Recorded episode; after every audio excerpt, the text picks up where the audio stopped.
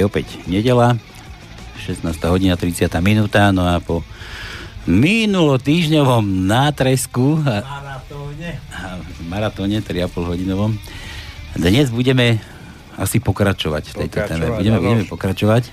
Inak dnes upozorním poslucháčov, že počúvate bez cenzúry ako každú nedelu o takomto čase na Slobodnom vysielači.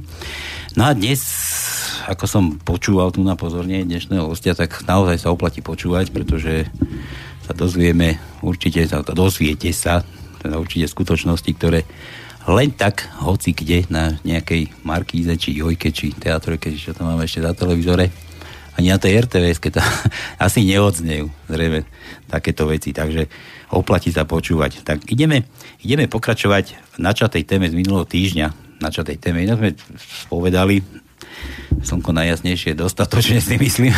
Ale dnes máme, dnes budeme pokračovať v amnestiách. Rezonuje amnestie celým Slovenskom, ľudia sú za, proti, je to kadejaké. Ale podstatné veci nikde nič neodznieva.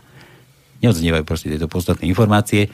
No a my sme si dnes pozvali do štúdia, alebo pozvanie prijal, prijal obhajca ako jednoho z hlavných aktérov, a nie hlavných aktérov, on sa to možno ešte len ukáže, či bol hlavný aktér, ale jednoho, jednoho z takých poukázaných aktérov, že aha, to, toto bol on, obhajca Ivana Alexu. Ja tu v štúdiu vítam pána doktora e, Lubomíra Hlbočana. Dobrý podvečer. Deň, Dobrý podvečer. Ešte, ešte svetlo. Zdravím aj divák, e, poslucháčov. Telke ešte nie sme. len, len v rádiu. Tak, no. A nie si až taký zaujímavý, jak pán Mečiar, lebo e, pri jeho návšteve bola tu aj kamera, takže ano. dneska cudzieme. Tak to vyver, môžeš točiť. Nie, ja, ja vás tu vítam. E, my sme pred začiatkom relácie sme sa rozprávali o nejakých zo pár veciach. E, trošku to dáme nejako dohromady. Začneme, začneme od toho začiatku. Vy ste, vy ste obhajoval Ivan Alexu v prípade akom? Tak ja som pána Alexu obhajoval vo všetkých prípadoch. A to je koľko tých prípadov? Tých prípadov bolo 14. 14 krát. A, a každý ešte mal nejaký podskutok. A treba povedať, že všetky tie prípady skončili oslobodením alebo zastavením trestného stíhania. A ako váš teda, úspech? Alebo... V, teda v terminológii e, športovej povedané 14-0 proti, proti štátu. Áno. Takže ste úspešný advokát. Tak...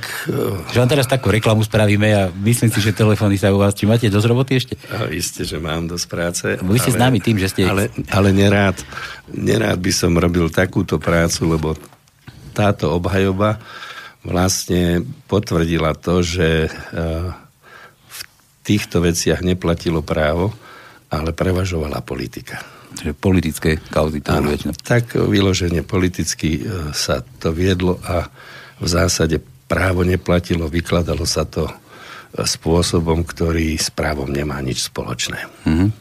Ja sa pýtam takéto veci vždy zo začiatku, pretože dostaneme sa aj tej hlavnej veci. E, zaujímajú, zaujímajú ma také veci, že, ako som teraz povedal, že sa vám telefóny nezastavia, vám budú ľudia zvoniť, budú chcieť vaše obhajoby a takéto, že ste takto úspešní. Že či ešte zažívate takú tú éru, lebo je o vás známe, že ste Siskárov obhajoval a za Mečiara ešte ste bol ako taký jeden z obhajcov preferovaných. Tak ja poviem tak, že... Či ešte kšefty sa hýbu, tak sa uh, Poviem to tak, že um, nevenujem sa už uh, trestnému právu tak intenzívne a tá intenzita v tom čase bola vyvolaná práve týmito kauzami. Uh, väčšinou uh, sa venujem obchodnému a, a civilnému právu v súčasnosti ale iste e, mám aj nejaké, nejaké trestné veci, ktoré e, keď ma niekto poprosí, tak e, vykonám a urobím obhajobu. A tiež môžem povedať, že veľmi úspešne s tým, že keď za mojich klientov potom uplatňujem voči štátu náhradu len minimálnu za trovy obhajoby, tak tento štát sa obrovsky bráni tomu, aby čo i len 2000 eur niekomu zaplatil za to, že mu vznikli trovy, keď bol oslobodený. Mm-hmm.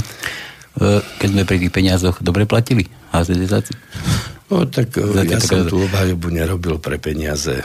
Poviem to tak, o, to že... Mi, to mi nerozprávate. Kto dnes nerobí niečo pre peniaze? Myslím, že to v mojom prípade tak to, toto nezohrávalo hlavnú úlohu, pretože treba povedať, že ja pán Alexu som obhajoval prvýkrát vtedy, keď bol obvinený z, z, z, hano, z uh, hanobenia a znižovania vážnosti prezidenta republiky, pána Kováča. Mm-hmm. A vtedy som ja prevzal jeho obhajobu a som trval na tom, že vzhľadom na to, že uh, nie každý mohol takú kauzu robiť, tak som trval na tom, aby nebolo zverejňované, kto to obhajuje, a v zásade uh, ani verejnosť nevedela, že som ja obhajoval pán Alexu a to trestné stíhanie uh, bolo zastavené. Treba povedať, že pán Kováč podal na pána Alexu trestné oznámenie. A to v čase, keď mal byť vymenovaný za ministra, čo pán Kováč odmietol komentoval to tak, že je nekompetentný, amorálny a, a rôzne takéto prívlastky uh, uviedol a vtedy pán Lexa zvolal tlačovú konferenciu na úrade vlády, kde uh, povedal doslova, že človek, ktorý včera spával s Marxom a Leninom a dneska spáva s Bibliou, ho ani morálne nemôže hodnotiť. Uh-huh. A za, t- za tento výrok potom pán Kováč podal trestné oznámenie voči pánovi Lexovi a pán Lexa e, bol stíhaný za trestný čin uh, znižovania vážnosti prezidenta republiky uh, s tým, že bolo mu aj vznesené obvinenie. Uh, bol som s ním na výsluchu a nakoniec sa zistilo, že uh, znižovanie vážnosti prezidenta republiky bolo e, vypustené z trestného poriadku, z trestného zákona, teda zníženie vážnosti už nebolo trestné, ale len hanobenie. A to sami, sami vtedy vyšetrovatelia, aj dozorujúci prokurátor, vtedy mestský prokurátor, uh, zadefinovali uh, tento jeho výrok ako, že ide o výrok, ktorým sa znižuje vážnosť prezidenta republiky. Tu sme sa vlastne ale dostali do prvého bodu konfliktu, ktorý vlastne uh, vyvolal uh, tedy pán Kováč uh, podaním trestného oznámenia. A treba povedať, že toto trestné stíhanie potom bolo zastavené uh, po nejakom čase, uh, hoci uh, mestský prokurátor uh, moju stiažnosť zamietol, kde som argumentoval, že predsa to nie je trestné, čo mu vznesli ako obvinenie, že to nezakladá trestnosť. Tak to bolo prvé, prvé stretnutie a prvé, prvé, prvé uh, stretnutie sa pána Lexu s právom, uh, ale v tom slova zmysle negatívnom, že teda bolo mu vznesené obvinenie.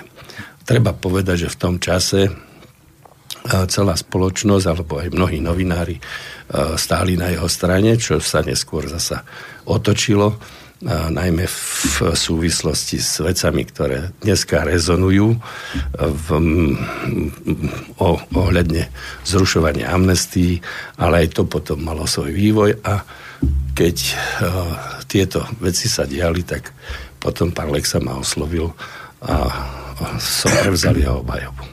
Vy ste tu, vy ste tu načal tú myšlienku, že Kováč obvinil Lexu z nejakej amorálnosti, nemorálny človek a takýto, že nemôže byť ministrom. My sme sa tu rozprávali pred začiatkom relácie. E, sedí to z úst Kováčových takéto nejaké možné obvinenie?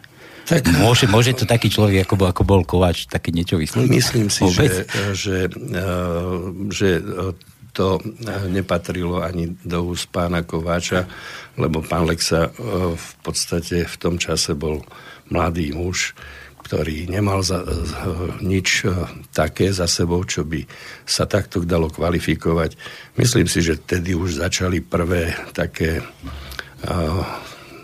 vybavovačky si nejakých politických, politických účtov a myslím si, že to bolo asi uh, preto zo strany pána Kováča, že vlastne pán Lexa sa vyjadril po jeho zvolení, že uh, ako, za prezidenta, že uh, ako by vyslovil nejaký taký svoj osobný nesúhlas, o čom sa on dozvedel a toto potom on preniesol do ich osobného vzťahu. Dobre, ale ja sa pýtam na, na tú morálku toho našeho prezidenta. Tak ja si myslím, že, že nie, lebo bol to prvý prezident. Druhý. U nás propagujeme, že druhý. On to sám, on to sám povedal, že bol no, druhý. Tak druhý, ale prvý po rozdelení federácie a, a teda rozdelení hmm. republik. A treba povedať, že, že to je o tom, že v zásade myslím si, že to, že som prežil celú tú obhajobu, som sa vlastne aj zoznámil s tým, že bol to prvý prezident, ktorý zneužíval svoje postavenie a, a kúpčil, dokonca možno povedať jednoznačne, že kúpčil s milosťami a že, že, že tie milosti, ktoré on dával, tak neskôr aj speňažil. Mm-hmm. Ja, naj, najviac sme sa tu rozprávali o tom, alebo aj teraz najviac rezonuje e, amnestie Mečiarove. Ale tie predkázali Kovačovým amnestiám. My sme tu rozoberali aj s Mečiarom také veci, že či to nebol nejaký osobný, nejaký e, ako taký, taká averzia voči Kovačovi, že akože ty si, si toto, tak ja si teraz toto a že, že to bolo také niečo osobné. Mm, pán Mečiar to vyvrátil, že nie, proste, že on také, takto proste nejedná. Ale, ale čo tomu všetko predchádzalo? Tým, týmto Mečiarovým amnestiám. Tak treba povedať, že, že prvý pán prezident Kováč začal udelovať milosti. Vzťahuje sa to na prípad Technopolu, ktorý, e, ktorý v podstate túto republiku doniesol o, o 2,5 milióna dolárov, ktoré sa záhadným spôsobom stratili. A v tom spise údajne je aj a pri vyšetrovaní sa zistilo, že bol to vraj prezident Kováč z prezidentskej kancelárie mali volať vtedajšiemu generálnemu uh, riaditeľovi Technopolu, aby tieto finančné prostriedky uvoľnil. Mm, takže, takže tak to bolo, že bol nejaký uvoľnil, fiktívny obchod. Uvoľnil. Ale, ale počkajte, ale, ale ten riaditeľ tek, Technopolu nechcel, či ktor, aké tie nejaké inštitúcie nechcel uvoľniť tie prostriedky? Nechcel ich uvoľniť, eh, Aha. pretože potreboval garancie, aby boli kryté tovarom. Uh-huh. A nás, potom sa stalo, že ich uvoľnil na takéto eh, prihovorenie sa a tie peniaze sa stratili. Takže Kováč osobne sa angažoval za to, aby tie peniaze... Podľa toho, čo ja viem, v tom spise sa takéto niečo preukázalo. No a samozrejme v tom prípade bol zainteresovaný syn pána Kováča a bol tam zainteresovaný ešte jeho spoločníci, pán Kočner, Síč Milý a Krylov, ktorým neskôr Kováč dal milosti a to preto, ja si myslím osobne, aby tieto osoby neusvedčovali jeho syna z tohto zesného činu. Treba povedať, že ešte na doplnenie, že v Nemecku boli odsúdení právoplatne dvaja občania Holandska za tento podvod. A, vedel, a v tom čase sa viedlo v Nemecku trestné stíhanie i mladého Kovača v súvislosti s tým bol vydaný aj medzinárodný zatýkač a v zásade, pokiaľ som vnímal vtedajšie udalosti, tak najprv pán prezident povedal, že nejde o jeho syna, že to je menovec, neskôr potom povedal, že je to jeho syn, ale je nevinný. A neskôr sa mu podarilo omilostiť nevinného, čo je ako nezmysel. A hovoriť verejnosti, že udelil mu milosť preto, aby dostal pás, aby mohol cestovať do Nemecka a, a tam sa podrobiť vyšetrovaniu, tak to je nezmysel, lebo a, není možné za týmto účelom udelovať milosť. A, milosť je a, v zásade individuálny akt, kde musí ten, kto žiada o milosť, podať žiadosť, v ktorej musí uvieť, že sa dopustil trestného činu, že to veľmi ľutuje a e, musí uviezť dôvody, ktoré ho vedú k tomu, aby žiadal o, in, o individuálnu milosť, či už zdravotné, rodinné, niečo podobné. Takže e, není možné omilostiť nevinného človeka, čo sa v podstate e, pánovi Kováčovi podarilo a nikto z verejnosti sa nad tým nikdy nezamyslel, že či je možné udeliť milosť nevinnej osobe. A e, v zásade e, by som povedal, e, takéto niečo možné nie je a takáto milosť by bola i aj neplatná, lebo proste milosť je milosť ako taká alebo odpustenie o tom, že musíte sa dopustiť niečoho. A, ne, a keď sa ničoho nedopustíte, tak vám není čo odpustiť. Hmm. Môžem k tomu, ja si myslím, že otázku Technopolu treba ju uzavrieť ako trestný čin, alebo že bol to pokus o podvod, pretože keď v niektorých fázach boli niektorí ľudia odsúdení v tejto kauze, odsedeli si a niekto zase tvrdí, že táto kauza neexistuje, alebo nebol podvod, tak to zase mne to nejde do hlavy. Čiže tu tento stav, alebo tento problém by treba uzavrieť. Áno, Technopol bol poškodený, 2,5 milióna dolárov sa stratilo a treba povedať, že aj keď boli, boli udelené minulosti, sú tu ľudia, ktorí tento trestný čin spáchali. Tak e, isté, že e, treba povedať ešte jednu vec, že v zásade, v zásade pokiaľ ide o Technopol, tam boli ešte také záhadné záležitosti, že sa stratil vyšetrovací spis. E, podľa mojich vedomostí údajne dva mesiace po strate toho, toho spisu manželka vyšetrovateľa, ktorý, ktorý to vyšetroval a spis stratil, sa stala potom zamestnanky o prezidentskej kancelárie. A tak má to také súvzťažnosti, nehovoriac o tom, že, že neskôr Neskôr tí, ktorí dostali milosť od pána prezidenta, zaplatili a poskladali sa na kauciu, lebo v Nemecku vyšetrovanie pána Kováča neskončilo takým spôsobom, že by bol nevinný, ale treba povedať, že podľa nemeckých, nemeckého práva je možné zastaviť trestné stíhanie i zložením finančnej čiastky kaucie, na ktorú sa tí ostatní omilostení potom poskladali.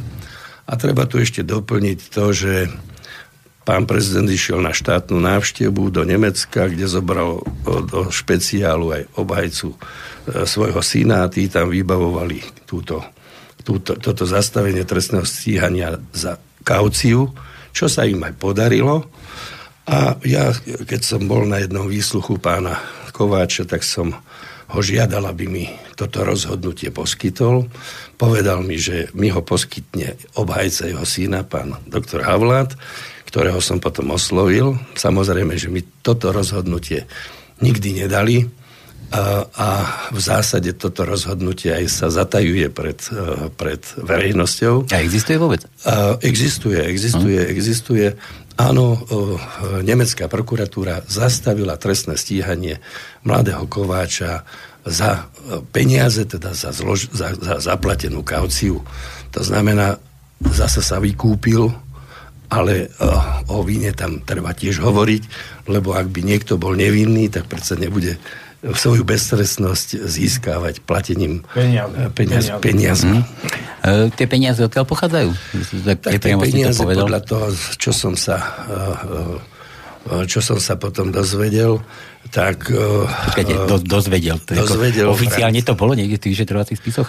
Tak oficiálne to hovoril jeden z tých ľudí, ktorý milosť dostal, že po návrate z Nemecka ich pán Kovač zavolal a povedal, že teda on im dal milosti a nech sa oni teraz poskladajú mladému, mladému Kováčovi na kauciu, na kauciu, čo sa teda aj stalo. Tá kaucia bola v jakej výške, neviete? Výšku kaucie neviem a nepamätám si. Ale dá sa to dopatrať, keby nie. No isté, to je zistiteľné v, v Nemecku a o tom sú spisy mm. a aj doklady, ale viem, že jeden z tých omilostených doslova uviedol, že e, pán prezident Kováč si ich zavolal a povedal, tak vy ste dostali milosti a poskladáte sa na túto, na túto kauciu, čo sa aj potom stalo. A to je to prvé obchodovanie s milostiami. Hm, takže, takže prakticky, prakticky predal odpustky za peniaze, áno, ktorými... Áno, dá sa to tak povedať, že, že to tak bolo. No a mne prípada amorálne, aby prezident, ktorý zastupuje a je najväčší e, občan tohto štátu, rieši problémy svojej rodiny. Ja e, toto pokladám za, za až, e, by som povedal, taký nemorálny čin, pretože predsa nemôže zabudnúť na celý štát a riešiť prešlapy svojho syna alebo svojej rodiny. Tak, tak treba povedať, viete, že ste vlastne uh, trafili klinec po hlavičke. V zásade pán prezident Kováč zo svojho postavenia obrovsky ovplyvňoval uh, aj uh, neskôr vyšetrované veci. Uh, poviem to tak, že zásadným spôsobom zasahoval do vyšetrovania a ovplyvňoval ho a ovplyvňoval ho vo svoj prospech a v neprospech iných, ktorí neskôr potom boli obviňovaní z toho, že, že vraj sa mali dopustiť niečoho. Medzi taký príklad poviem to, že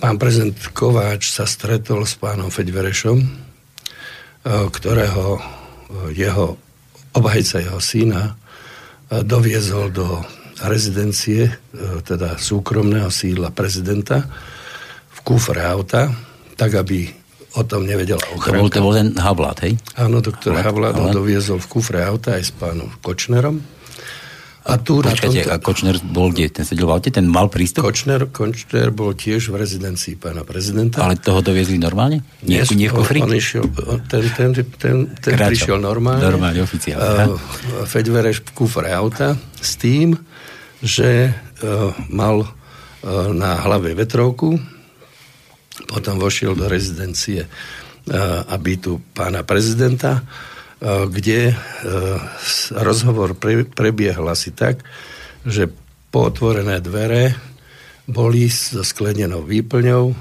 Na jednej eh, strane sedel pán prezident, za dverami sedel pán Feďvereš, ktorý za to, že pôjde vypovedať o nejakých veciach vyšetrovateľovi, mal prislúbené pol milióna šilingov, ktoré boli vyplatené, mal prislúbenú o, milosť a mal prislúbené to, že do troch mesiacov padne vláda pána Mečiara.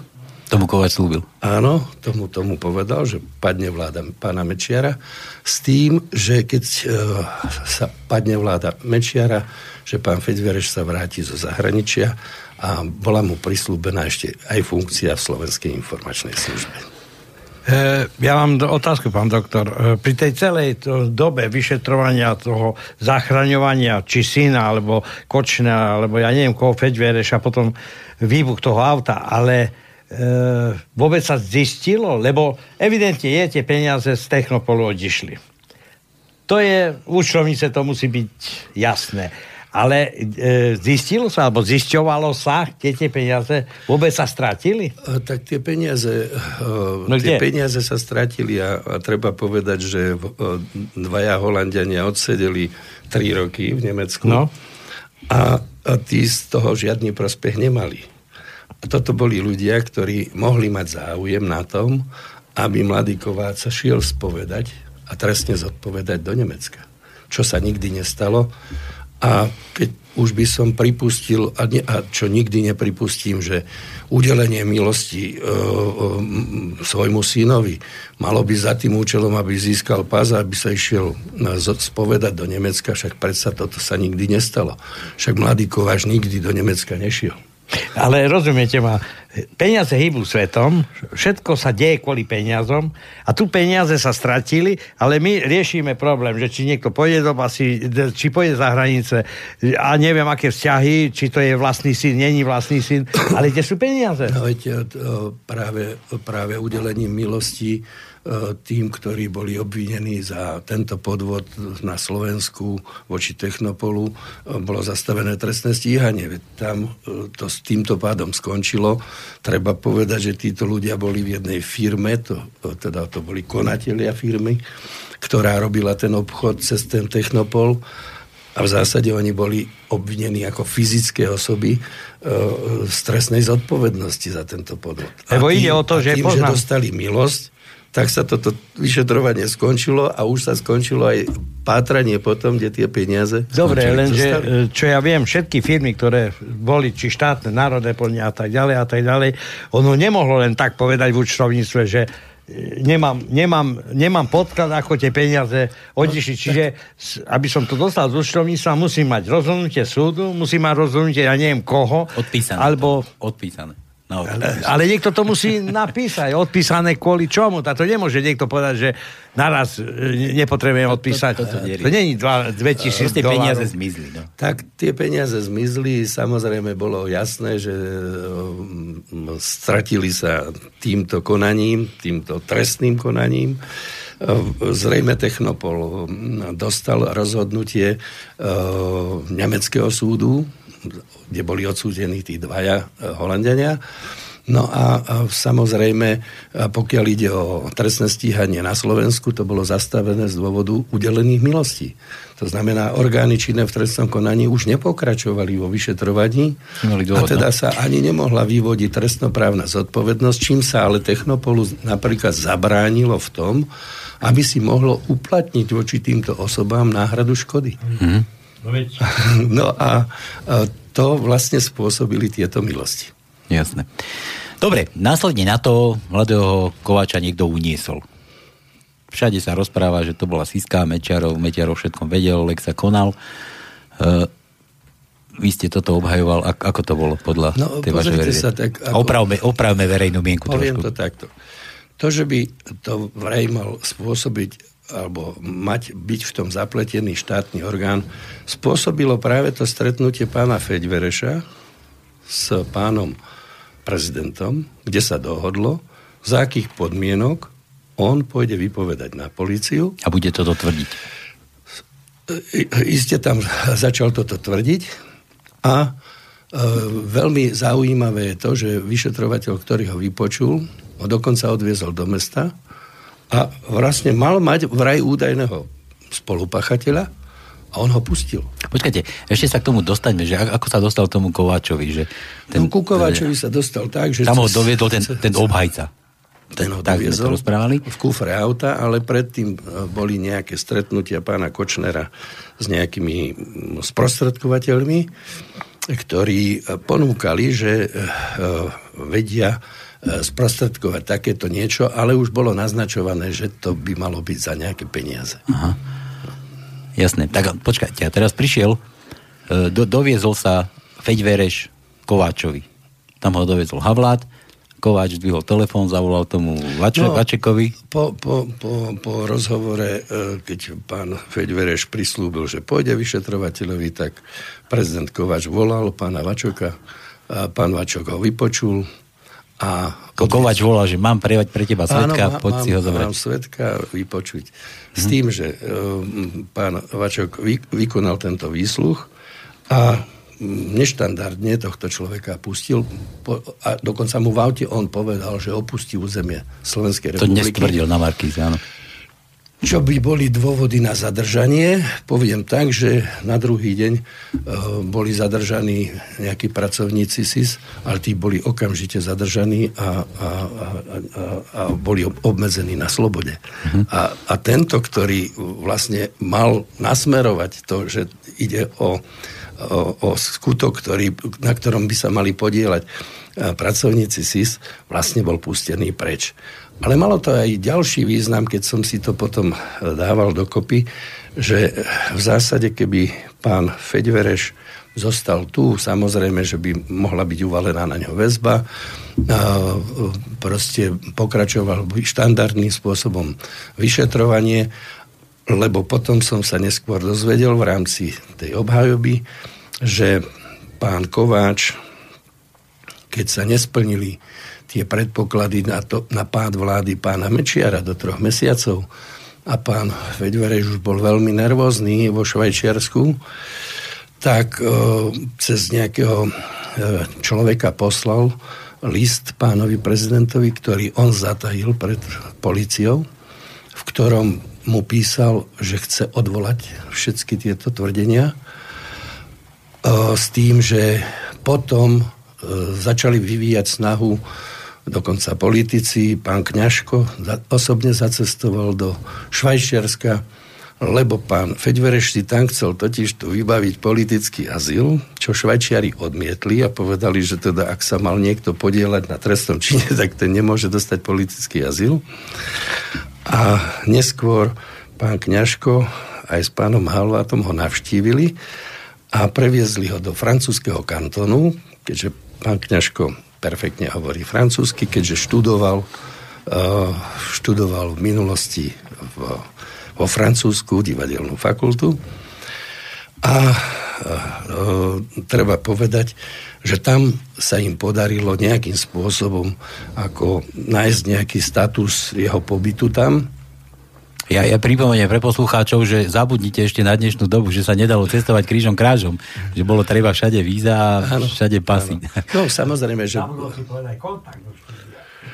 S tým, že, s tým, že potom sa im mm, podarilo tam vybaviť nejaký status, aby tam teda lege artis mohol existovať podľa švajčiarských zákonov, ale e, týmto spôsobom sa to ovplyvňovalo a potom sa zasa skladali nejakí ľudia, na peniaze, ktorým, ktorým ho financovali tam, e, pretože, e, pretože sa obávali, že splní ten, ten svoj obsah toho listu, ktorý, ktorý pán prezident Kováč priznal. Ja som sa ho na to osobne pýtal na jednom z výsluchov, kde bol vypočúvaný v súvislosti s tým, že pán Lexa a nejakí ďalší dvaja páni boli obvinení z trestného činu sabotáže.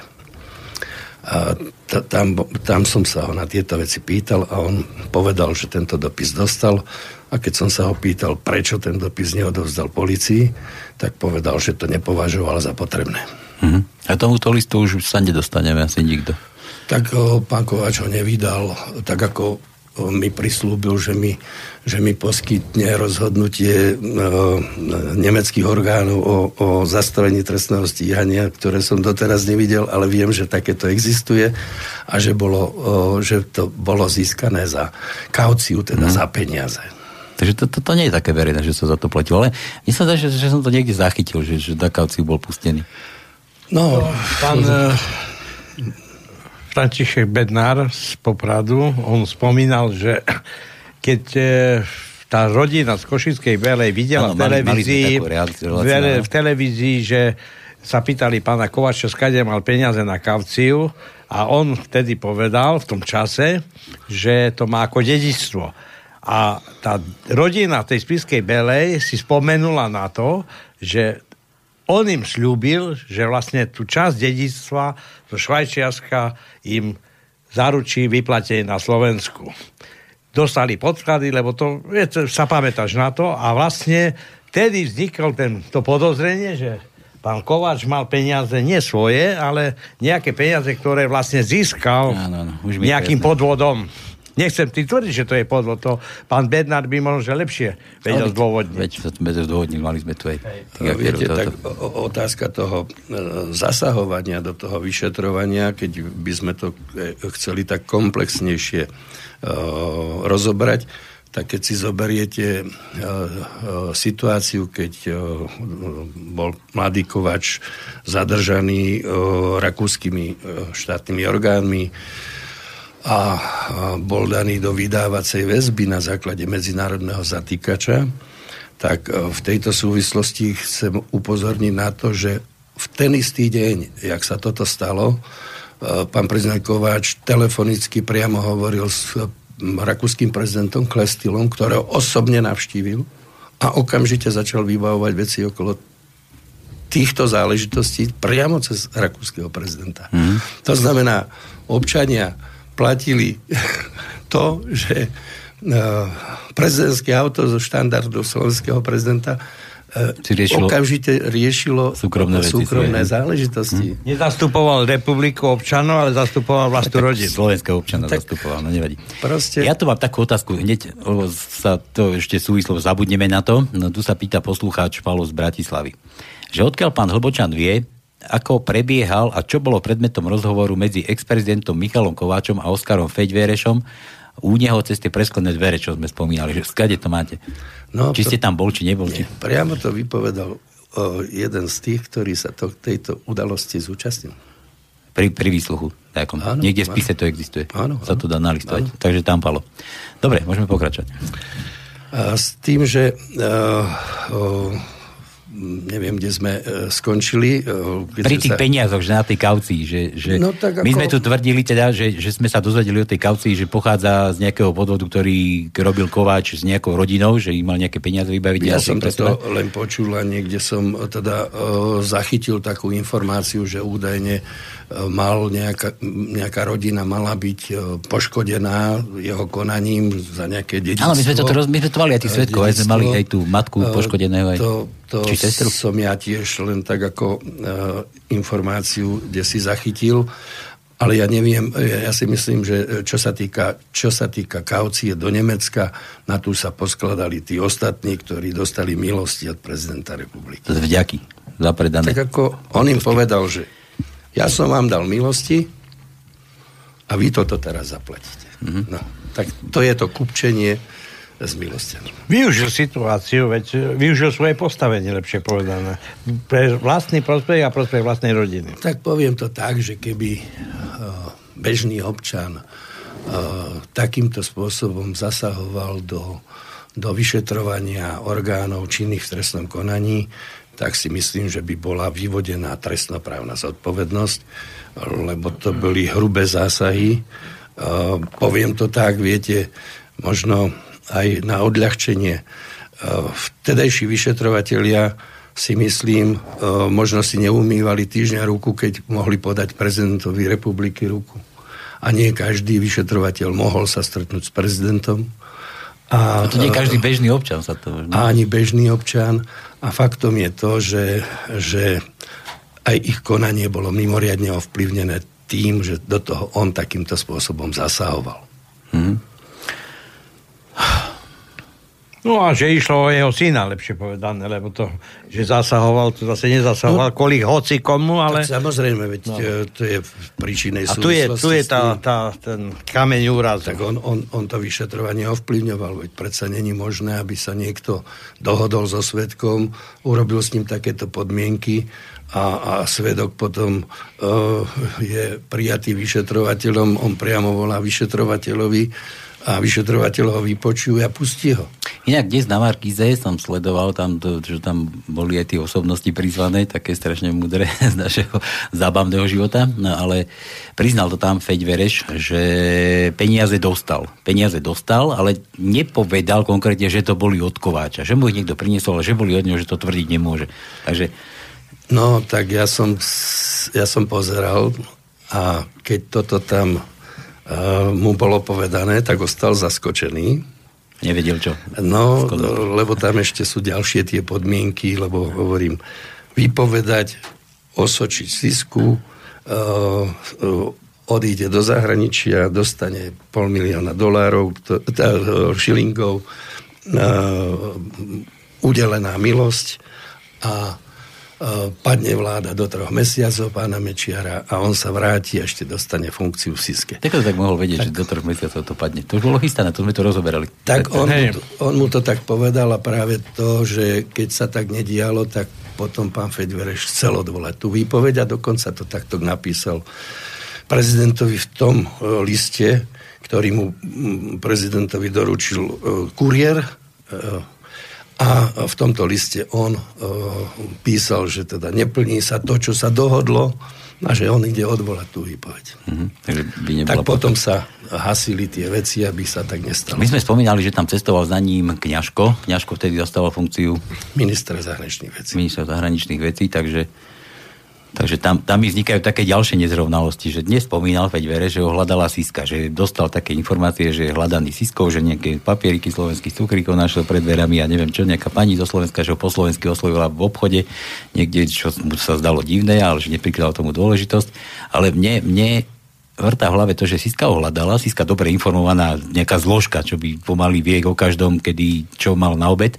A Kňažko s ním sa normálne stýkal, Siska o tom nevedela. Bolo to ja, možné v tej dobe? Ja myslím, že žiadna Siska ho nehľadala. Veď predsa, predsa vo, vo, vo Švajčiarsku žije kopu Slovákov. Áno, to ešte neznamená, že, že by tam nejaká siska za ním išla a to aj vylučujem, veď na území cudzieho štátu by takéto orgány nepôsobili a ani by nemohli pôsobiť. A v zásade si myslím, že to je len taký jeho dojem, um, ale a, a, ani som to tak nepochopil, že by, to, že by to bol nejaký jeho dojem. Sám povedal, že to ako uh, vylučuje, že tomu nepripisoval žiadnu pozornosť. Mm-hmm. Samozrejme, že pokiaľ ide o pána Kňažka, pána, pána Havláta, oni presne vedeli, kde sa on nachádza. Takže tí ho vedeli vyhľadať a jeho pobyt bol utajovaný iste lebo v podstate eh, v zásade aj celý ten jeho odchod bol organizovaný a na ňom sa podielali i ďalší politici, čo sa týka eh, v Maďarsku ho navštívoval napríklad pán Čarnogurský a tak ďalej. Oni všade, všetci vedeli, kde je, áno, a malo ísť o vraj páchateľa trestného činu, toho, ktorý ich teda tak politicky velice zaujímal, a ktorý sa zneužíval na, na to, aby sa v podstate e, možno vyvo, vyvolal pád vlády. Takže e, títo ľudia sa s ním stretávali no a v podstate podľa práva, ak vy e, niekoho chránite, kto sa mal dopustiť trestného činu, tak to je minimálne nadržiavanie, nie? Alebo niečo podobné. Ale myslím, že tá výpoveď vznikla práve preto, aby sa dala tá Slovenská informačná služba takýmto spôsobom osočovať. Mm-hmm. Mám tu ďalšiu otázku od poslucháča. Chcem sa opýtať vášho hostia, či by išiel aj v súčasnosti, akože dnes, robiť obhajcu Ivana Lexu, keby ho to požiadal? Ako viete, ja som profesionál a, a, a rozhodne celú túto situáciu ja poznám.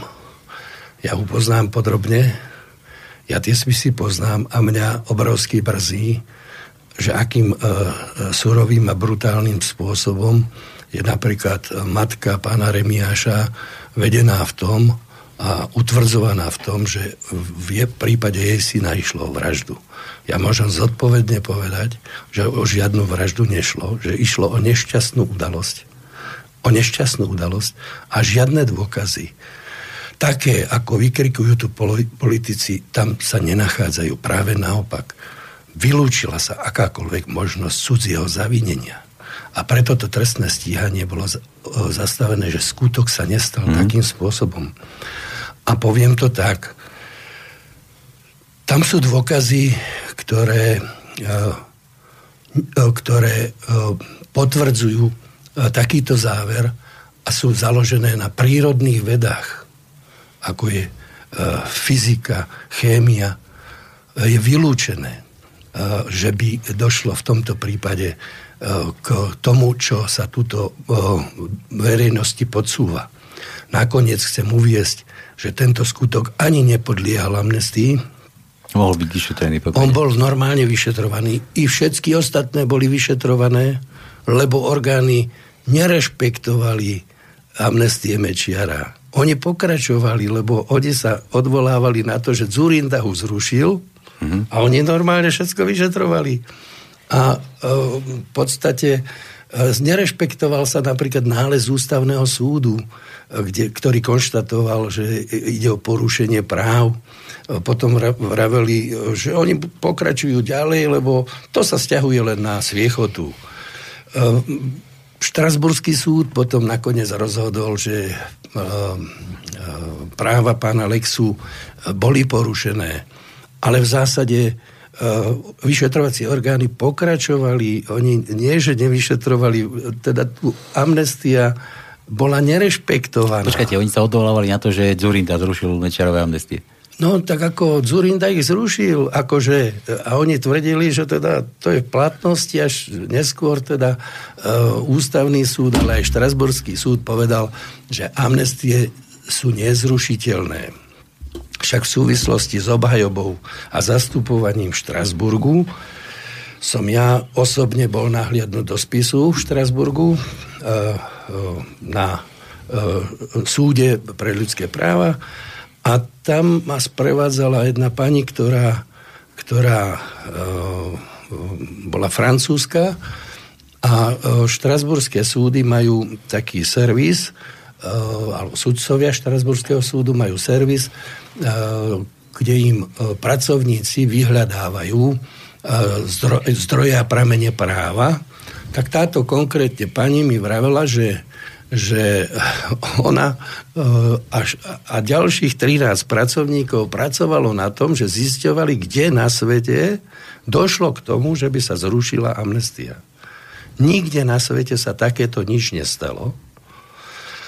Dokonca to komentovala tak, že ani v Albánsku alebo v nejakých krajinách, ktoré, ktoré by som povedal, nemajú nejaké základy demokratických princípov a právna, právneho štátu. A, a, a sa ma pýtala, z akej krajiny sme to, že, že, že kde sa toto stalo. Tak, tak sme vravili, že sme zo Slovenska, že tam a, zastupujúci predseda vlády, t, a, prezidenta, pán Zurinda, že ich zrušil. Tak boli z toho prekvapení a takýto, takýto, a, takýto stav sa nikde na svete nenašiel chcem povedať takúto myšlienku. Ak si iste pamätajú starší, že uh, v minulosti v Amerike uh, prepukla aféra Watergate, kde americký prezident uh, Ford udelil amnestiu svojmu predchodcovi. Iste sa to možno všetkým Američanom nepáčilo, ale všetci ho rešpektovali a nikoho nenapadlo, že by ho zruši, zrušoval. Môj osobný názor je ten, keby to išlo o nejaký čin, ktorý bol amnestovaný, ktorý v podstate by e, bol nejakým spôsobom traumatizujúci občanom Slovenska, ako dopad mal na občanom Slovenska, ale tu boli hradky vysokej politiky, peňazí, vtedy veľkej privatizácie, tam, tam sa to mlelo, teraz vznikol nejaký problém, sa udiali amnestie a dneska sa hovorí, že celé Slovensko je traumatizované, lebo sa nevie dopatrať, kde je vlastne pravda. Ale keď mám pravdu povedať, ja ako tá, ten kus toho národa, mňa to nezaujíma. A ja sa pýtam, vôbec to zaujíma všetkých tých občanov, ktorí nie sú zainteresovaní? Aby sa dozvedeli nejakú pravdu, kde kto ako koho podviedol? Tak v prvom rade treba povedať, že iste by občanov Slovenska zaujímalo to, kde sa stratilo 2,5 milióna amerických dolárov. To aj mňa zaujíma. Za ďalšie otázka je taká, viete, že dneska sa vedie veľká debata a, a údajne, údajne uh, ústavní uh, právnici uh, a nejaké autority sa mali vyjadriť o tom, že je možné zrušiť amnestiu. Tak e, ja e, tento stav e, ich poznania práva hodnotím asi tak, že ide v, o, pri zrušení amnestie na, sa vy, vy, vyrobí jeden paranormálny jav v práve a každý, kto sa pod toto podpíše, musí byť okamžite su, superarbitrovaný pre blbosť. Pretože amnestia nezrušiteľná, ale amnestia e, vyvoláva také účinky, že zaniká trestnosť skutku, ktorú nemôžete obnoviť. To znamená, e, keď je vydaný úmrtný list pre nejakého občana, tak teraz, keby sme ústavným zákonom ho zrušili, to neznamená, že tento občan začne žiť. To znamená, E, toto má takéto dôsledky a tie dôsledky neviete obnoviť, lebo zanikla trestnosť činu. A keď ústavní právnici pripúšťajú to, že by ústavným zákonom bolo možné rušiť rozhodnutia súdov, e, tak e, to si neviem predstaviť a to je, by som povedal, to je, by som povedal, stav, absolútneho narušenia základov právneho štátu, pretože v, žiadnom, e, v žiadnej krajine na svete sa nemôže stať, aby pri trojdelení štátnej moci parlament, áno, zákonodárna moc, výkonná vláda a súdna, aby parlament zrušil rozsudky. To znamená, že zajtra, keď budeme mať zlú štatistiku, čo sa týka rozvodovosti, rozvodovosti tak niekoho napadne štatistiku vy, vy, vy, vy, vylepšiť tak, že dáme do, za, príjmeme ústavný zákon, že sa rušia všetky rozsudky o rozvodoch manželstva Vieme všetci tam, a, budem, boli. A, a máme vylepšenú, vylepšenú štatistiku. Veď to predsa nejde, aby, aby uh, parlament uh, rušil rozhodnutia súdov. To je, by som povedal, absolútna anarchia a destabilizácia spoločnosti. Poviem ešte jeden taký príklad. Uh, uh, veď predsa, uh, tak ako ľudstvo existuje, existovali i milosti, kráľov, dobrodenia Napríklad e, v, Rím, e, v rímskej ríši sa stal prípad, kde e, cisár rímsky udelil milosť nejakému človeku, ktorý bol odsúdený na trest smrti, poslal posla, ktorý niesol jeho rozhodnutie a kat, ktorý chcel vykonať ten trest, mu hovorí, že teda on to vykoná a že aby ten posol tvrdil, že prišiel neskoro. A, a ten posol mu povedal, ak to vykonáš, budeš zobratý k zodpovednosti. Mm. To znamená, že, že ten akt uh, amnestie milosti. A, a, a milosti a tak ďalej má, má svoje právne dôsledky, ktoré, ktoré sú v tom, že zaniká trestnosť toho skutku. Ale pozor, tu chcem upozorniť, že pán Lexa ani nikto iný, e, teda nedostal on milosť alebo amnestiu Veď bol predsa amnestovaný skutok ako taký. Mm-hmm. Teda táto amnestia sa vzťahuje na všetkých občanov Slovenskej republiky, ktorí by, e, nedaj Bože, Boli do toho mali byť v tom zainteresovaní. No, lebo sme v tom právnom systéme. To znamená, že, že e, pán Mečiar e, vzhľadom na to, že to e, destabilizovalo tú, e, tú, tú, tú, tú spoločnosť, e, rozdielovalo ju, on vyhlásil amnestiu na skutok. A, te, a, a skutok, ktorý, na ktorý vyhlásil tú amnestiu, zanikla jeho trestnosť. A není mu možné obnoviť ani ústavným zákonom. A poviem tak, že viete, v minulosti, keď sa snažili e, rušiť e, tieto amnestie, tak e, ľudia, ktorí to navrhovali, si uvedomovali, že že ústavný súd už raz rozhodol o, o zrušení amnestí. Práve preto sa snažili e, to prijať ústavným zákonom, aby vylúčili možnosť, aby tak, takýto e, právny paškvil preskúmával ústavný súd. E, v zásade v súčasnom období, pokiaľ som postrehol, tak práve preto aby Slovenská republika sa nezapísala e, ako prvá e, do análov a histórie e, prameňov práva v tom, že by, že by ústavným zákonom zrušila niečo, čo, čo zrušiteľné nie je a dokonca, že sa tu rozmýšľa o rušení rozsudkov a pravoplatných rozhodnutí súdov. Tak to je ako nepriateľné lebo tu treba uh, si uvedomovať, že dôsledky vyhlásenej amnestie na skutok uh, vyvolávajú uh, také následky, že zaniká trestnosť skutku. To znamená, ak zanikla trestnosť skutku, nemôžete tento skutok vyšetrovať ako trestný čin, lebo trestna, jeho trestnosť zanikla. Jasné. Ty, ak to ste odpovedali na otázku, to nám píše ešte Peťo, to bola ďalšia časť otázky. Čo si myslíte o terajšom návrate Lexu z Mexika neprišiel kvôli tomu, aby sa s Mečiarom dohodol, o čom by po zrušení amnestii rozprávali u vyšetrovateľov? A rozhodne nie. To, to s tým nemá nič spoločné. Ja si myslím, že dneska kopu ľudí cestuje do zahraničia. Prečo by tak nemohlo robiť pán Lexa? Ja si myslím, že on nemá dôvod na takéto konanie to schovať by sa mohol. Tam, Prosím? Schovať by sa tam mohol niekde. A tak ako takto, ne, to, to, Nie? toto nehrozí. Toto nehrozí a uh, otázka je taká, viete, že aj jeho minulý odchod, keď, keď bol v Africkej republike, nebol vy, vyvolaný tým, že by sa on bál. On sa nebál.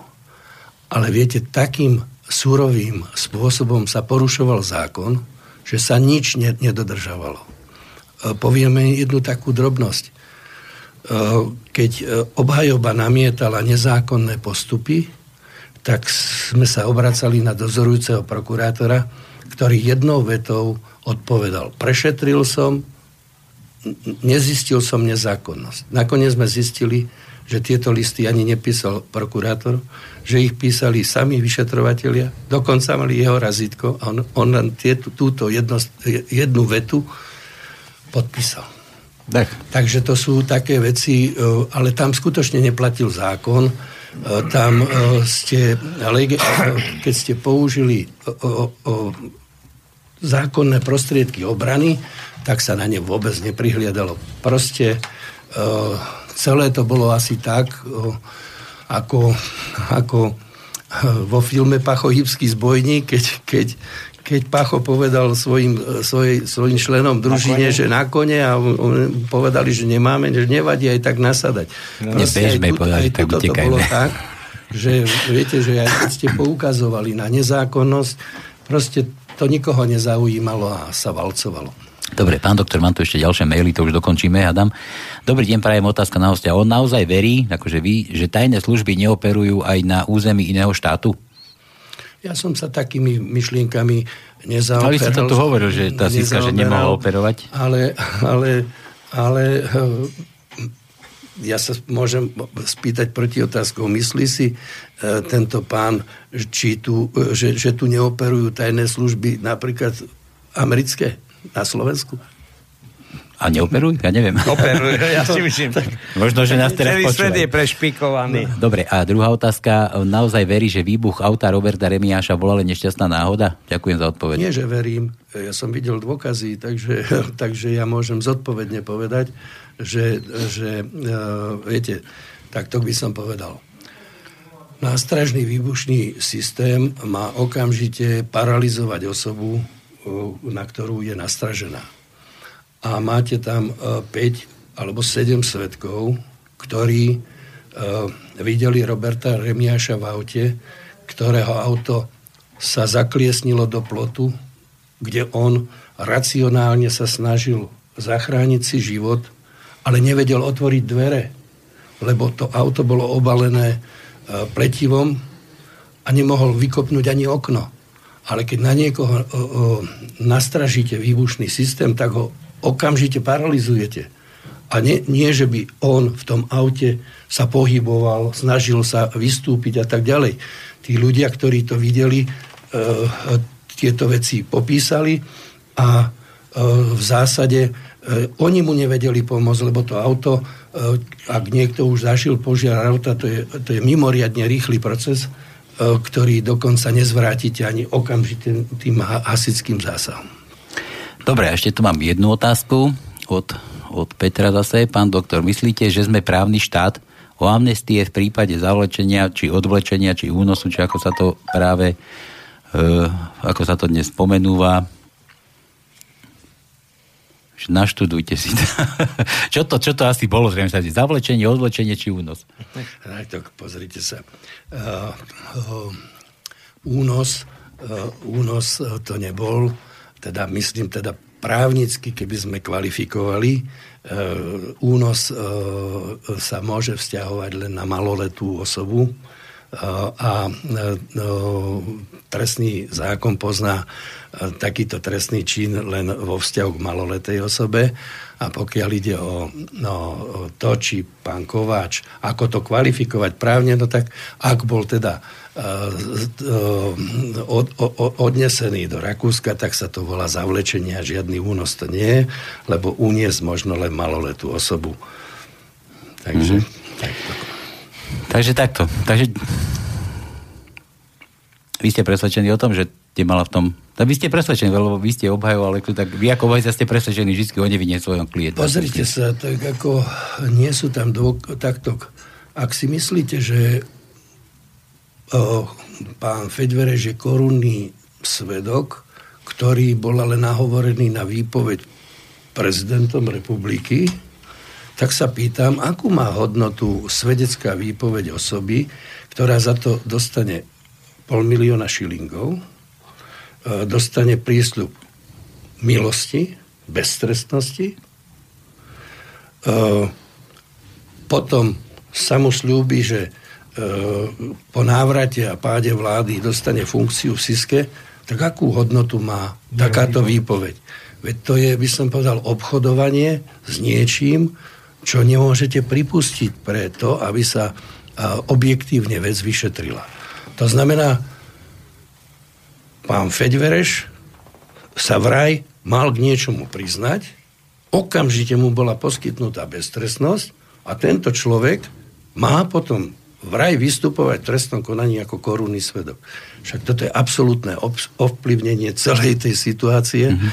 To znamená, možno, že aj tu z vás, hoci kto by sa možno e, išiel priznať tomu skutku za pol milióna šilingov a, a dostane milosť. A, a, a, a trestnú zodpovednosť žiadnu nenesie. Nech si poslucháči robia svoju mienku. A ešte posledná otázka, viac sa nám dnes nezmestí. Doplňujúca otázka ešte od Paľa, ktorý nám už písal. Prečo potom matka Roberta Remiaša tvrdí, že to bola vražda?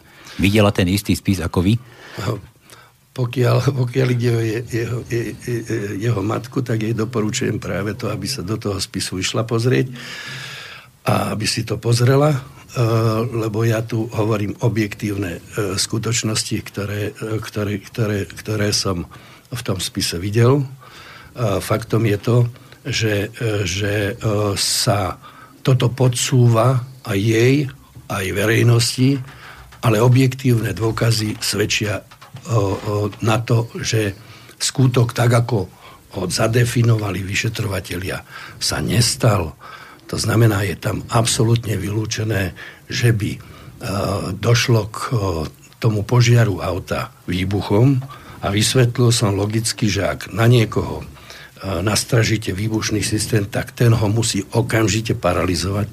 A nie je to človek, ktorý racionálne sa snaží zachrániť si život, ale žiaľ nevedel výjsť z auta a racionálne sa snažil jednými dverami, ďalšími dverami. A ešte vypnúť dverami. plyn, sme sa tu rozprávali. Uh, vypnúť prívod plynu. Uh, tak to, to sa stalo, to, sa, to, to, to, to napríklad v tom motorovom vozidle v rozpore s, s, s predpismi bol namontovaný splínovací systém.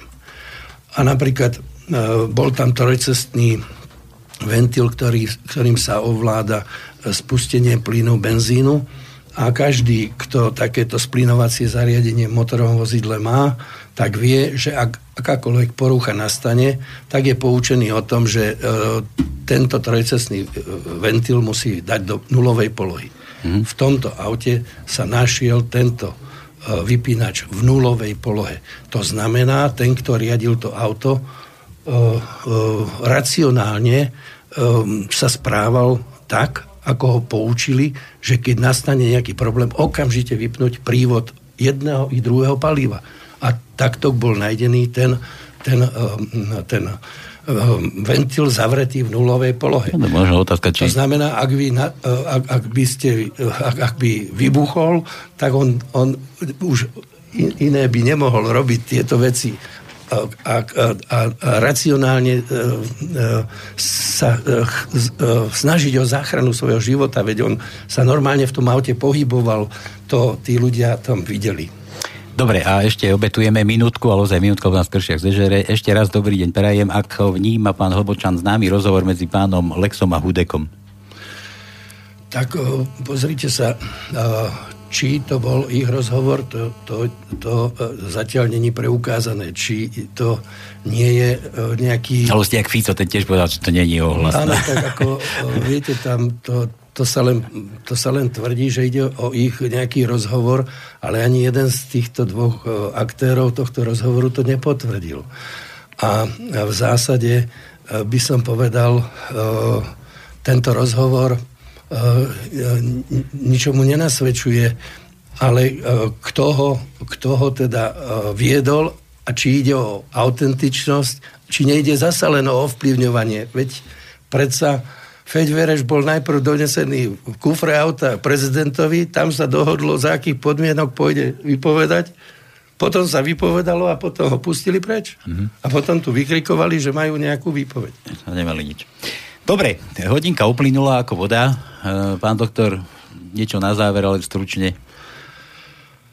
Pokiaľ ide o, záver, tak by som chcel povedať môj názor na to, že skutočne amnestia sa nedá zrušovať už vôbec nie ústavným ani žiadnym iným zákonom, lebo dôsledky vyhlásenej amnestii na skutok majú tie právne dôsledky, že zaniká trestnosť skutku. Nehovoriac o tom, že všetky tieto, tieto snahy, či už dobré alebo zle myslené, alebo tiež by som povedal vedené nejakým ešte dobojovaním nejakého, nejakého politického boja nemôžu nič vyriešiť. Vyvolá to obrovské množstvo nákladov s tým spojených, nehovoriac o tom, že celé to prvé zrušenie amnestie možno stálo to, túto republiku toľko peňazí ako rozpočet nejakého okresného mesta, lebo sa tam, lebo sa tam vyplácali obrovské mzdy aparátu, ktorý na tom pracoval a v zásade sa nedospeje do ničoho. Výsledok by bol asi taký, že Štrasburský súd by vyslovil, že Slovenská republika porušila práva občanov a o toto by záujem nemal byť. Ale prosím, tie veci sú v podstate, som povedal, dokončené a vyšetrené akoby relatívne. Dobre, ja vám ďakujem za dnešnú návštevu, za objasnenie kopec vecí. Dúfam, že ste sa tiež dozvedeli veľa vecí. Urobte si názor na to sami, samozrejme, tak ako tu prezentujeme. Pán doktor, ďakujem vám ešte raz, že ste prišiel, že ste nám to tu ďakujem vysvetlil takto ľudsky. Za možnosť, aby aj táto aj, aj druhá strana mala možnosť e, povedať svoj názor. Tak, dúfam, že to bude aj v normálnych médiách už v, budúcni, v budúcnosti.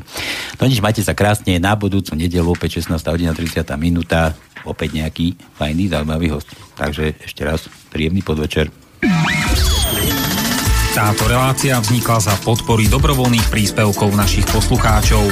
I ty sa k ním môžeš pridať. Viac informácií nájdeš na www.slobodnyvysielac.sk Ďakujeme.